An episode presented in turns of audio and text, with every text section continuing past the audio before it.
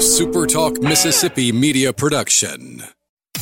And now it's Coast View with Ricky Matthews, brought to you by J. Allen Toyota and AGJ Systems and Networks on SuperTalk 103.1 FM.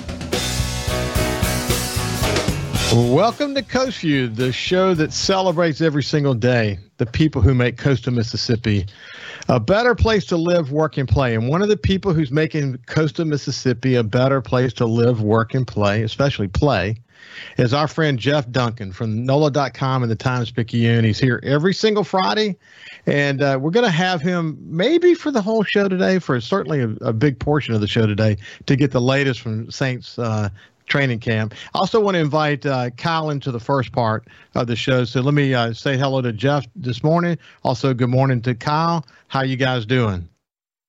All good here. Looking forward to uh, the first home game of the year, Ricky. Yeah, Kyle. Yeah, same. Pretty good here. Looking forward to Monday. So, Kyle, you're uh, you you play the music at Superdome during Saints games. You you guys have been getting ready, huh?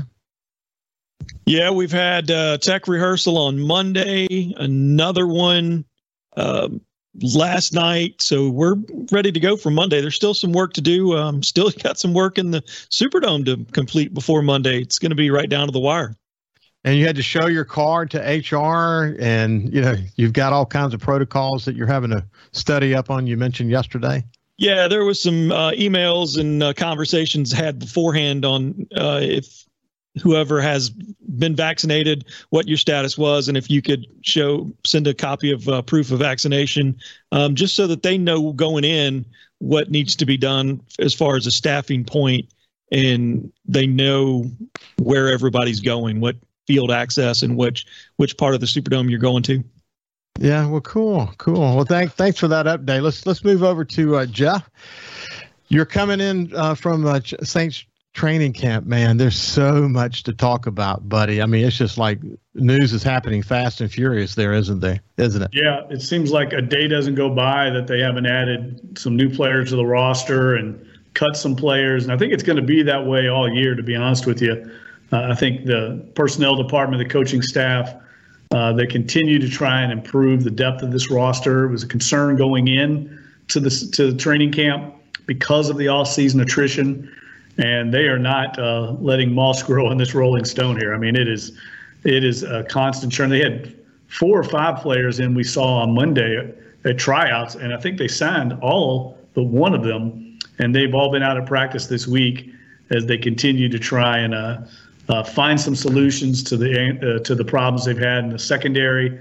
Uh, they've had some injuries to the offensive line. They've also brought in a new receiver, Kevin White, who some of listeners uh, might be familiar with, Kevin White was the number seven overall pick in the entire draft back in 2015. Chicago Bears, high draft pick, and he worked out for the team on Monday. He's kind of bounced around the league since his time in Chicago. Was with Arizona for a while, uh, San Francisco for a while, but he hasn't caught a pass in an NFL game since 2018. But he's a big, tall, fast receiver who's had a ton of injury issues. So I think the Saints as they are prone to do, Ricky, they're not afraid to take chances on players, especially ones that were highly drafted, because you know they've got talent.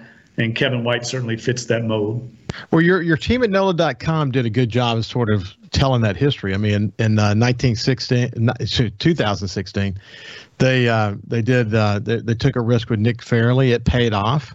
Uh, they tried Champ Bailey. That didn't necessarily work out. But uh, you know, it's the, you know, sometimes when you make take these risks, they pay off, don't they? Yeah, that's what Jameis Winston is too. I mean, a number former number one overall pick. That's a Bill Parcells philosophy that Sean Payton has brought with him here to New Orleans. Look, if you got drafted in the first round at some point, uh, you were talented. People in the NFL thought you were talented, there's a thought that you want to get those guys in the building at least and see for yourself. Maybe the fit wasn't right. Maybe there were some unusual circumstances somewhere else that led to that player not working out at a previous stop. You get him in the building and see if you can unlock that potential that others couldn't. Well, it's interesting. We'll, we'll get into this in just a minute. Well, but we, I want to kind of break it all down. But when you see what Malcolm Jenkins and others are saying about what they feel about this defense early in the process, a lot to look forward to. Of course, you still got concerns about the secondary. We're going to talk about that in just a second. But let's go back to the the preseason game, the first preseason game. Six turnovers. That drove Sean Payton crazy, didn't it? Well, it gave him something to yell about. I mean, coaches love that. They love having something that they can hammer home, uh, have an edge to the team. Uh, and that certainly was there along with the penalties. I'm not worried about the fumbles at all. I mean, these are players that have no track record of ball security issues. Got veteran players like uh, Latavius Murray and Devonta Freeman. Uh, those guys don't cough the ball up. I think that was a byproduct, Ricky, of not having live tackling during training camp, and this was the first live action where they've been brought to the ground. And uh, I don't think you'll see that a problem going forward. I'm more concerned about the interceptions because that has been, frankly, an issue with Jameis Winston, Taysom Hill. Uh, so let's see if they clean that stuff up. You're not going to win any games making six turnovers. Amazing the Saints had a chance to win it uh, like they did in the final two minutes.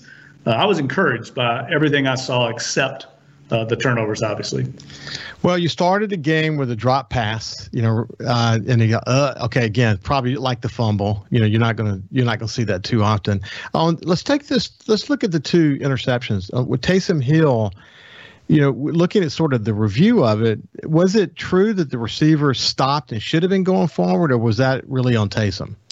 Well, it's really uh, just a miscommunication. It's really neither one of them. It's a read that they're that Ty Montgomery is making, and what he saw as the coverage was different than what Taysom Hill saw. So it's really kind of an option route. The option being you continue on if there's one coverage, or you stop and settle if you see another coverage. They saw it differently, and that's why Taysom Hill throwing, anticipating that Ty Montgomery is going to continue on with his route. Uh, those things happen. That's what the preseason's all about. Well, of course, of course, Sean Payton. You know, this is actually a time to really inject this point. The Sean Payton, and you've said this many times because again, you wrote the book on Payton and Brees. Literally wrote the book on those two guys. Um, but this whole notion that Drew, we were spoiled by Drew Brees' ability to get rid of the ball rapidly. I mean, his ability to read that defense and see these scenarios and move really quickly. The fact that uh, there was this miscommunication in the Taysom Hill deal that you just talked about. It, it may be that, t- that, that they're just not processing the information fast enough. I mean, Drew did spoil us in that regard, didn't he? That's going to be one of the many things I think we all took for granted for Brees and we're going to see these things play out, I think, unfortunately, throughout the season. Little things like uh, protection calls, understanding where the pressure is coming from, and getting the, the pass protection set at the line of scrimmage. He's really like a sixth offensive lineman in that way, the way he could read defenses. Uh, that's something that Jameis Winston and Taysom Hill, they just don't have the, the experience that Drew Brees had. And I think that's going to be something they're going to have to adjust to because I, both Hill and Winston last season, and I'm seeing it all throughout camp, and we saw it Saturday, tend to hold the ball much longer than Drew did, and it leads to more pressure and uh, unfortunately more sacks. See, I have a I have a I had a more positive view. I, I even though I saw what you saw. I, liked a little bit more of what I saw during that first preseason game than maybe you would, or that, that Kyle, for example, because Kyle Kyle's got a good eye for this stuff. He immediately saw it. He said, "Man, I didn't see anything different. I saw more of the same of where we saw those two guys last year. They seemed a little sharper with their throws to me. I mean, I, um, I don't know. It's going to be interesting to watch. But I tell you this, Jeff, you can you can comment on that and then add to it this that r- rookie Ian Book, which you and I never talk about, he's getting a lot of positive review. This guy's got a really strong football aptitude, doesn't he? Yeah, I wrote a column about Ian Book this week. Look, no less an authority than Ron Wolf, uh, who's in the Pro Football Hall of Fame, longtime general manager with the Raiders and the Green Bay Packers when they won their Super Bowls. Uh, Ron Wolf texted a New Orleans Saints official when the draft was occurring when they took Ian Book and said he's the steal of the draft. He loves Ian Book. He's a big believer in being able to win at that position, being able to lead, and those are the intangible qualities that Ian Book has. Look, his first start as a rookie uh, in taking control of the second half. I mean, there were some rough spots. You're going to have that. I mean, there's just a lot coming at you. The Ravens blitzed a lot in that game, and the pass protections just haven't quite been established yet in camp. But I saw a lot of good things poise, I saw command of the huddle, tempo, all those things you look for at the quarterback position that I also, frankly, saw from Winston and Hill. I liked the demeanor they carried themselves, the body language, the decisiveness that they had for the most part. Yes, they're holding the ball a little too long, but that's going to come. I think that'll come with reps. So I liked what I saw from Ian Book for sure. Okay, so everything I read, I don't care who's writing it the, the, the quarterback competition is still very much up in the air, isn't it? Oh, yeah. And I think it's going to go down to the wire. I would like to see somebody separate themselves, and it just hasn't happened yet. I don't think it's because they're both playing outstanding by any means, but I don't think either one of them has been terrible. They've just kind of been uh, right in the middle. One will have a good series in practice and then not have as good a series, uh, and it carries on even from day to day. Uh, but I, I, will say this, Ricky. I think whoever wins the job, this team will be good enough in other facets of the game to win games regardless. I think either one of them is good enough to win. We'll come back with Jeff Duncan from NOLA.com and the Times Picayune after this break.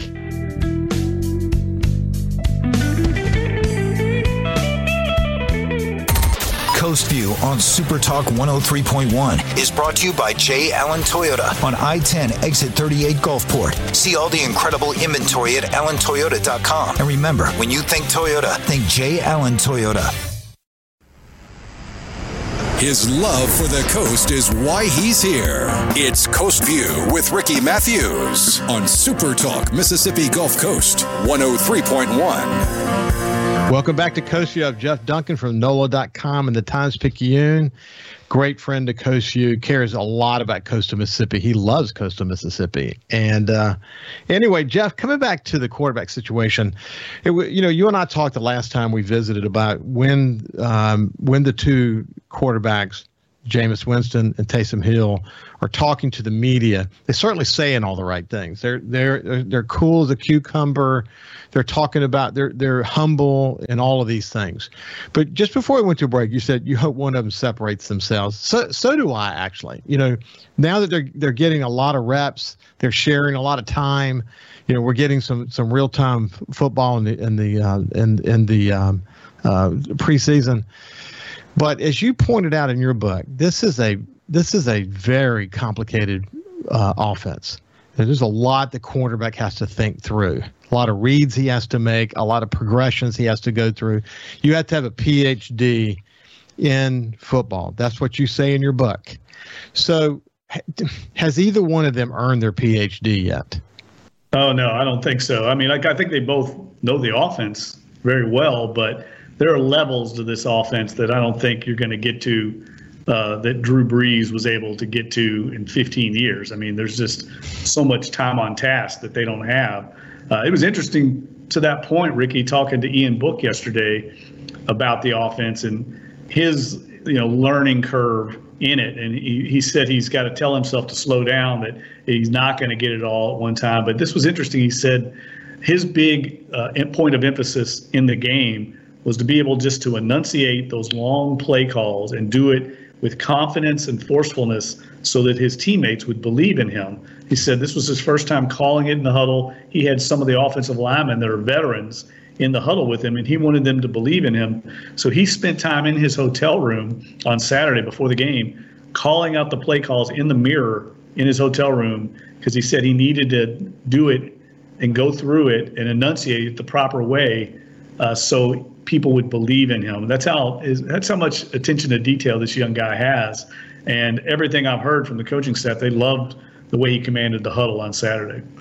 You know, I, I shared this on on Coast View not long ago, but I saw a, a, documentary about the making of Jaws, and or or maybe it was a documentary about Steven Spielberg. And what most people don't know is they literally wrote that movie as they were filming it. And at one point, the producer said to Steven Spielberg, I know you don't know what's coming next, but don't let anybody know it.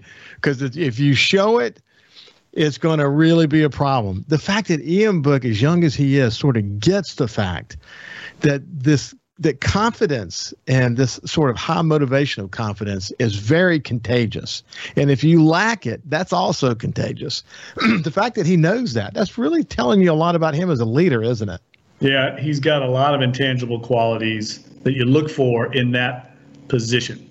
And he understands it now. Whether he's good enough remains to be seen. But that part of playing quarterback, being the field general, being the CEO, uh, understanding body language and confidence and all those things that that everyone is looking for in that position. He's got that, and that's the reason he was the winningest quarterback in the history of Notre Dame football. It's a 132 year old football program, uh, so you don't do that by accident. And that's what Ron Wolf, the the Packers GM, was telling me. He said, you know, Notre Dame is the football playing institution in college football. It just. It's got that kind of tradition. And for him to go there and beat out a bunch of other quarterbacks he came in as a three star recruit, wasn't a big heralded player, says a lot about him. And, and the other thing, last thing I'll say about Ian Book that, that I think is worth noting his offensive coordinator at Notre Dame for most of his tenure was Chip Long, who's now the offensive coordinator at Tulane. And I spent some time talking to Chip Long about him. And Chip Long is noted for being very tough on his quarterbacks, very tough. Kind of like that teacher you had back in, in middle school who you hated and then years later you appreciated. And Chip Long said he's never had a star pupil like Ian Book. He said the guy could not take enough coaching. He, he it went right off his back. He liked the tough love, and that's also a good sign. Boy, it, it, it really is. Okay. You could tell by the way they utilized Ty Montgomery that they're not shy at all about putting him out there. No, I mean, he's going to be a big role player this year as long as they're still missing Michael Thomas early in the year. They're going to need Ty Montgomery he's played wide receiver a lot in the NFL. He's played a lot of running back too. He's a very versatile chess piece in this offense, and we don't know early on what the status is going to be of Deonte Harris, who is going to have a big role in the receiving corps. We know how good a return man he is. He's taken steps as a receiver. He's looking like a top line receiver right now, but he could be facing some discipline from the league for an offseason incident. And so Ty Montgomery will probably step into that role, kind of that slot receiver role that we all saw Lance Moore operate in all those years in that great offense. Yeah, I've been hearing been see, hearing really good things about Deonte. Man, he, this guy, he came prepared, didn't he? Yeah, he and uh, Marquez Callaway, the young receiver, second year receiver, they're the two best receivers on the team right now. Uh, and they're two totally different kinds of receivers. Harris, diminutive little speedster, very elusive his issue is he's not very big, so against physical corners, if he gets jammed at the line, he can get rerouted, and the timing can be off. Callaway's a big, tall, almost Marques Colston-like receiver, very smooth strider, but very disciplined route runners, great hands.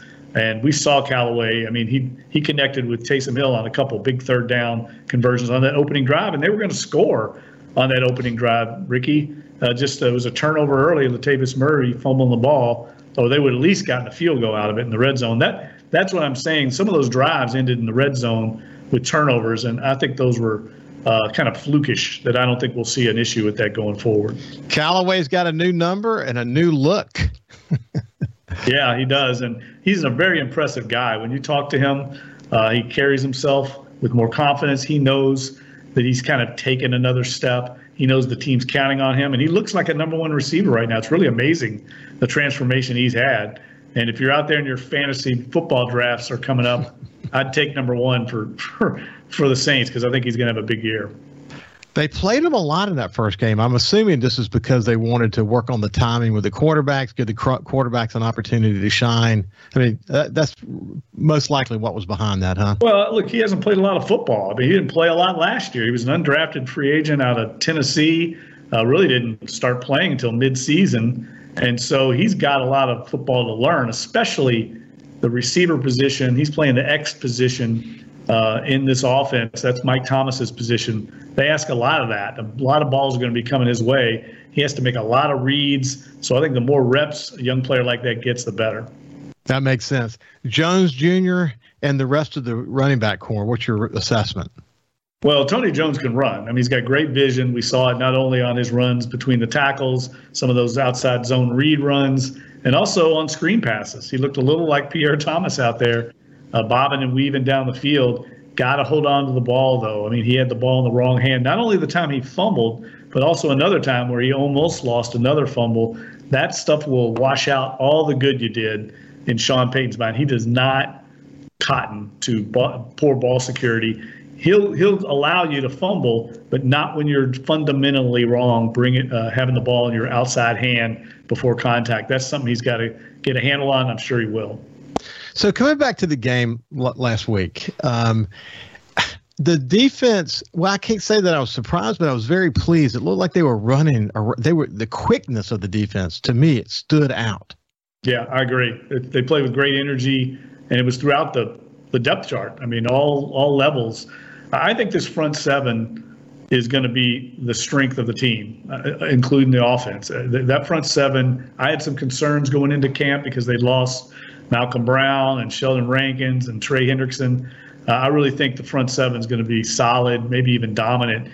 I mean, the, the Ravens had four offensive series and couldn't even get a first down, a couple short yardage stuffs by the front line. That's going to be a strength of this team. Uh, the linebacker corps is deeper. These young linebackers you and I have talked about all played well, I think, in the game the other day. Zack Baun led the team in tackles, looked the part of an NFL linebacker. Uh, so all those things were encouraging signs. That, you know what was interesting, Jeff? Of course, when we say quickness, this sort of goes with it, but they were pursuing the ball. They were staying in their lanes. Okay but then when they, when the play went another direction, man, they were team tackling. They were, I mean, when the tackle came to it, when when the player went down, there were four, five, six Saints jerseys that were just tumbling on the ground with him. That was God, man. You don't normally see that in a preseason game, man. I mean, just it's like it was like it was the Super Bowl, and they were trying to win the Super Bowl. It was unbelievable to watch. Yeah, and I think that's just a product of not getting. That's your first action of the year and you're into it. Now, look, we have to temper our enthusiasm a little bit. I mean, they were going against backups for the Ravens. I mean, we didn't see Lamar Jackson out there. A lot of the frontline guys, a lot of their front offensive linemen were in the, in the game as well. But that's what you want to see is a player like David Onyemata, Marcus Davenport playing extended reps against backups. You want to see them dominate, and they did that.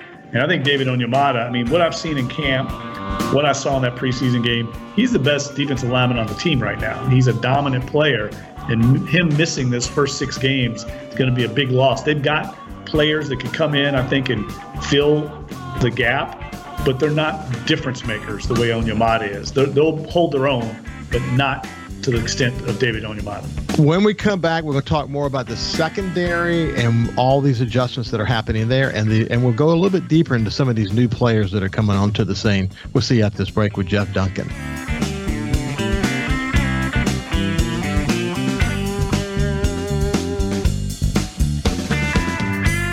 Listen live or on demand and watch episodes of Coast View on your laptop, desktop, or on your phone or tablet by going to supertalkmsgulfcoast.com. And now it's Coast View with Ricky Matthews, brought to you by J. Allen Toyota and AGJ Systems and Networks on Supertalk 103.1 FM. Welcome back to Coast View. Uh, you know, one of the benefits of having been a president and publisher for multiple organizations, including the Sun Herald, um, is that I got to meet some amazing reporters along the way. I've got I've maintained terrific relationships with some really incredible uh, reporters. Some of them still at the Sun Herald, some over in Mobile, and some in Birmingham and Huntsville, and uh, in Times Picayune and NOLA.com. The time I spent in New Orleans, just some of the most talented Pulitzer Prize winning journalists um, and editors, some of the best I've ever worked with. Uh, incredible. And Jeff Duncan's one of them. Jeff, Jeff has covered the Saints longer than anyone else. Uh, currently covering the Saints. He's on the Hall of Fame uh, selection committee for the NFL. He's written numerous books about the Saints. Most recently, the book about uh, Drew Brees and Sean Payton that has done extraordinarily well. And we're lucky. But we're lucky, uh, you know, I guess because of our friendship, but I think mostly because you care deeply about the Gulf region. You know that your voice is way beyond New Orleans, and this is an opportunity for people to get to know you. One one thing I'll say before we we start our conversation, this, the the part about secondary, et cetera, is that I really want to encourage people to go to NOLA.com and look at the number of resources they have focused on the Saints.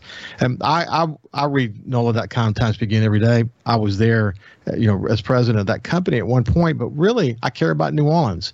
And I, am able to, some of the best journalists in the country focused on that area. So the amount of news and content they produce is extraordinary. But the work that they're doing to cover the Saints is, is literally unparalleled. And, and Jeff sort of one of the stars of that group. So really encourage you to go there. You can subscribe. It's, it's very inexpensive and uh, you'll be, I think you'll be glad you did. Sign up for their daily newsletter. That's what I get. And it really really helps direct you. They do an amazing job with that newsletter. So um, I just can't say enough good things about them. So coming back to you, Jeff. Um, well, the secondary is is an issue, obviously. Um, what's your thoughts on what you saw, and what are you seeing in the camp? Well, I tell you, Ken Crawley has played well in camp. I mean, he's had his issues in the past. We've seen that movie before. But in camp, I'll say he's playing with confidence. He understands there's an opportunity there for him. Right now, he's the starting cornerback opposite Marshon Lattimore. Marshon Lattimore is hands down the best cornerback on this team. You can just see it with your own eyes. You don't have to be Knute Rockney to see it out here at practice. But they need to upgrade that other position, not only because of Ken Crawley's track record, but also just depth wise. I mean, they, they, one of these guys could go down. We don't know what's going to happen with Marshon Lattimore disciplinary action by the league. So they have constantly been trying to bring in more corners. They brought in one this week named a guy named Natrell Jamerson, who actually was a Saints draft pick a few years ago. Uh, he got cut in camp and ended up on the New York Giants for a while. and He bounced around the league. They've re-signed him, young player. I think they want to try and get somebody young. There's some older vets that are out there that are available, but I just don't feel like that's the answer right now. That's not the solution. A guy in particular, Josh Norman, has some people in the building pushing his name, but he did not look very good last year for the Buffalo Bills. I think the Saints would prefer a young player there, so they're going to give Jamerson a shot, but I think it's still, uh, um, uh, you know, they've not solved that position yet going into the season. I think there's more work to be done. Well, what, okay, so, um, Malcolm Jenkins, Jenkins said this week that he really likes what he sees, and he knows that it's early in the training camp, but he's got more confidence than he normally has. Is he just trying to make people feel good about the situation, or do you think he really likes what he sees? No, I agree with him. It, the most encouraging thing I've seen in camp is this defense. Regardless of what happens at quarterback, uh, I think this team, the questions I had coming into camp was they lost so much in the offseason because of the attrition of the salary cap and some free agency losses. I wasn't sure what the defense was going to look like. It looks very good. I understand what Malcolm's saying, and he, I don't think he was being boastful or just overly optimistic. I think this front seven is going to be dominant, and I think most of the secondary is very solid. If they can shore up that one cornerback spot, I think this team could be a, a top five defense again. And that's something I didn't know going into camp. So what Cal said, Cal Curley, producer of the show, our buddy, what he says though, he watches the game and he said, okay, you got all these other pieces in place and they can be doing well. But when we go against something like Tampa Bay and some of these others that have these speedsters, what he fears is that we're just going to get burned on the outside. Do you feel like that, or you think it's going to be different than last year, or you know, what's your what's your thought about that? Well, I think they match up well with Tampa. I think they're one of the few teams that can match up with them. Look, this game is still won in the trenches, and that's the strength of this Saints team. Offensive and defensive lines are still very good, very talented, and that's uh, where I think they can match up with Tampa Bay. Obviously, we don't know what's going to happen at quarterback. So in games like that, where you're evenly matched, it comes down to breaks, turnovers, penalties and quarterback play. And frankly, that's the question mark. That's why a lot of people are picking Tampa Bay, obviously, over the Saints. Even though the Saints are four-time champions and beat the Bucks two out of three times, uh, there's a decided edge right now, I think, in quarterback with Tampa Bay.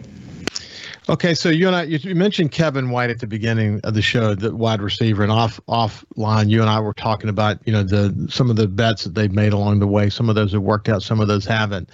But when you watch uh, Kevin White in practice, uh, I know he just like landing on the ground. Is he is he immediately standing out? Is he fitting in really well? What kind of guy is he?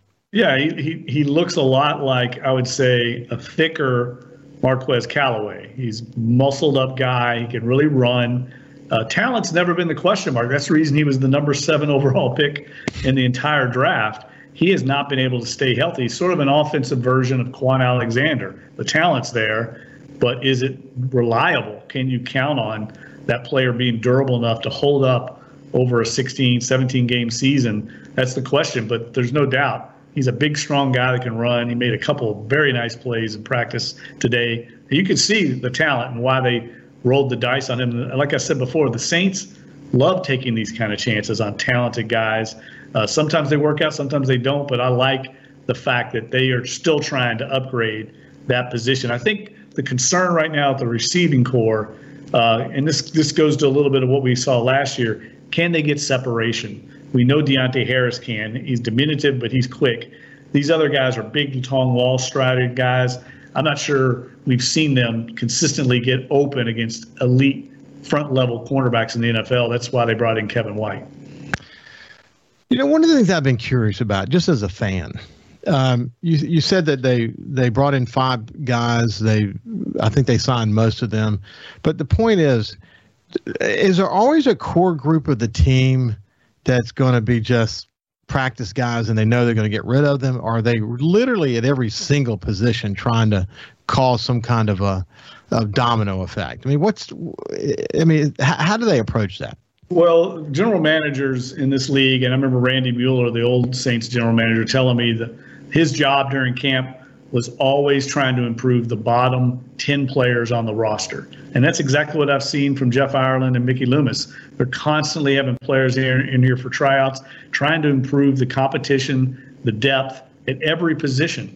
And it always comes down to those bottom 10 roster spots. Can you get better there? Because frankly, you're probably going to need some of these guys as the season goes on. Uh, as injuries occur, those are the first people you call, guys that have been in the building, players that know the offensive system, the defensive system, have familiarity with what you're doing because they have to be up to snuff quick once the season starts. So they're going to constantly churn those positions and also try and improve just the competitive balance during practice. They want to increase the competitive level uh, across the board. It's it's a very very competitive environment out here. Sean Payton loves to churn it up at practice every day and create that kind of winning atmosphere. It's part of the culture here. It's been that way since he's been the coach. Well, you you and I have talked about Ireland multiple times, but it's just not like he's like he's working just one part of the year and he, he, scores big and then he takes some time off. His job is literally 365 days a year, isn't it? Yeah, and I tell you the thing I've noticed about. It, I was saying this to a colleague at practice today. I would like to do a might be an upcoming story you see in the Times Picayune uh, just on how many undrafted college free agents that the Saints have signed when Jeff Ireland has been here, and how many of them are still in the league, whether with the Saints or with other teams. A guy like Dan Arnold, for instance, the Saints signed a few years ago, the tight end, played here a couple years, ended up in Arizona. Now he's in Carolina. The Saints are going to see him twice a year now. Uh, he's had a very productive NFL career. The Saints found him as an undrafted player. They've got a couple of guys this year that I think are going to make the team uh, that were undrafted guys. It really speaks to the scouting ability, the player evaluation, personnel evaluation skills of Jeff Ireland. I think it's been a huge factor in the Saints' recent success. Man, I, you know what? It, it, takes an organization that hits at every cylinder. I mean, the, the support mechanism this team has is just as well oiled as we discuss Sean Payton's coaching ability is. But you, you to be to win, I mean, you I mean you got to build winning into the culture of the organization. And of course, you and I talk lots about that. I mean, what what a winning culture looks like, and and now that they also own the the Pelicans, how do they build that culture into the Pelicans and and, and make a winner out of it? But when we come back, we'll finish our conversation with Jeff Duncan. We'll see you right after this break.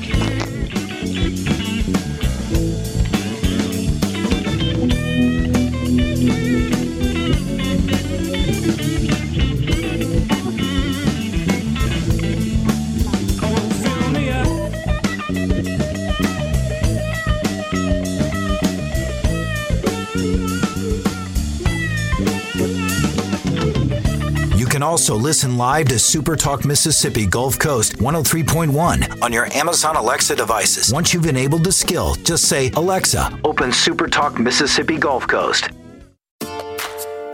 Talking to the people that help make the coast such a unique place to live. This is Coast View with Ricky Matthews on Super Talk Mississippi Gulf Coast 103.1. Welcome back to Coast View. We have Jeff Duncan from NOLA.com and the Times Picayune. And what, what an exciting time of the year as we sort of look at, you know, what are the Saints doing to build a winning team. And w- as we were saying before we went to the break, they know how to build a winning organization. Um, hey, so let's kind of go rapid fire through some other things here. Um, you and I've talked about the Achilles injury for Kwon Alexander. You and everyone close to this says this is a very, very tough injury to come back from. They're easing him in, but you like what you see so far. Yeah, he's slowly but surely being more active in practice. He worked in team drills for the first time yesterday. It's the first time we've seen him in team drills, and I think he's uh, clearly escalating his activity in practice. Uh, we'll see how far they go if they let him get into a preseason game. I'll be surprised because Sean Payton has said they want to take a very conservative approach with him because they want him healthy for the real games, not right now. What's interesting, and let's just talk about this so people who may not have understood this. What's interesting about an Achilles repair is they don't necessarily worry about the the Achilles that was repaired, do they, Jeff? No, not at all. It's a very uh, they've made a lot of progress in how they treat that injury and how they repair it, and that's why we've seen him make such a really quick comeback. I mean, those things usually would take a full year, and he looks tremendous out here. I mean, I can't even tell he's had uh, an injury, but it's not just that injury that you worry about. It's it, sometimes there's a compromising effect to the other leg uh, when you have a, an injured lower lower leg injury like that, and that's a concern. And he's had so many injury problems in the past with other injuries, knees, ankles, feet, that uh, I think you know right now he looks great, but you got to hold your breath with him just because of his track record. I follow him closely, as you and I have discussed before on, on social media, just because I became interested in, in him as a player. And uh, boy, he is very, very, very committed to his regimen of recovery. And, you know, to have been injured as many times as he has, a lot of players just kind of give up. I mean, they just give up. But, I mean, he's actually mastered the rehab aspect of, of what he's doing. And, um, I guess he just wants to show people that he's serious about it. And of course, ultimately, you said the ultimate the ultimate evidence of recovery is what he does on the field, right? Yeah, it's a huge year for him too. I mean, he signed a pretty bargain basement deal with the Saints because of his injury history. This is a kind of a prove it year for him. Uh, his career is at a crossroads as well. He's got to have a productive, healthy season, and then that could lead to a bigger long term contract after this year. So I expect to see the best version Kwon Alexander you can have. And he's so passionate about the game. He has such energy. He and Chauncey Gardner Johnson are kind of the energizers or bunnies out there on the defense. It's infectious the way they play, and that's what you want on defense. You talked about running to the ball. Uh, that's never a problem with Kwon Alexander. No, it's not. Okay, so one of the things that plays into most of the players on this team, if they don't make sort of the first team, is is uh, if if everything else is sort of even, how they can contribute to special teams is a big part of sort of the overall equation, isn't it? Yeah. So a good example of that might be Devonta Freeman, uh, the running backup running back right now. I think he's in a battle to make this team with the young Tony Jones Jr., who's a very good special teams player. We see him out there on special teams in the early uh, first team units. Devonta Freeman's not out there. So all things considered, unless Freeman is way better in the regular offense, uh, you've got a guy that's cheaper, younger, and is playing special teams and contributing in other ways. Those are the decisions that the coaching staff and front office executives that's what can make or break a player's chances of making the team. We see that at a, a number of positions, backup linebacker, some of these young guys. Who's going to be best on special teams? Because they have to contribute some way to be on the 45 man active roster on game days. So, uh, for fans out there, when you watch the game Monday night against Jacksonville, notice early in the game the young players on the kickoff coverage, the kickoff return, the punt return. If you see young players in there, that's a good sign for them to make this final active roster. Speaking of special teams, at least initially, we're going to have a different kicker. What's the latest on that competition? Well, they haven't signed anybody yet, but Sean Payton said they would have somebody in, I would imagine, before this next game. It's critical. I mean, unfortunate injury to Maher gets hurt in pregame warmups, uh, and that they thought they'd had that position kind of settled, and now they've got to get back into the free agent hunt, try and find a veteran. I think they want a veteran guy, uh, but I don't think they want to rush into this he, Sean Payton even kidded. He said, "Look, if we don't sign one, we'll just go for two and uh, go for it on fourth down in this preseason game." I mean, it doesn't matter if you think about it, but they want to get somebody in the building, get acclimated to the system and what they do uh, on special teams. Obviously, Saints are going to have a new punter for the first time in a long, long time. What what you're thinking on this? Oh, I was just saying to a colleague today at practice, we need to do a feature story on Blake Gillikin. I mean, he is a stud. This guy is a big time player. I, think people are going to be amazed at how big a leg he's got. I mean, he had a 61 yarder and a 58 yarder the other day. He booms the ball so so uh, high in practice in the indoor facilities, clanging them off the rafters. It's it's not high enough for them to can have, have his punts in there. He's going to be a weapon for them on. What, was it was it Russell Erxleben that used to hit the uh, the the replay screens in the Superdome. yeah, the gondola, the, the, yeah. the, scoreboard at the top. Yeah, this this guy can boom it. I can see why they stashed him on the practice squad last year because they knew Thomas Morstead was going to be the punter, final year of his contract. But they saw that talent in that right leg. Uh, he's a big time weapon. Now, some can you do some of the other things that we saw Morstead do, the onside kicks and and the uh, you know controlling the ball with the punt? That's what I'm eager to see because Morstead was so, so much more than just a punter. He could do a lot of different things with the ball from his rugby background. Well, it's been a great visit, Jeff Duncan from NOLA.com of the Times Picayune. We'll see you next week. Have a great weekend, my friend. You too. We'll talk about the Jaguars game when I get back next week, buddy. You bet. We'll see. Uh, Tebow got cut, so we'll talk about that as well.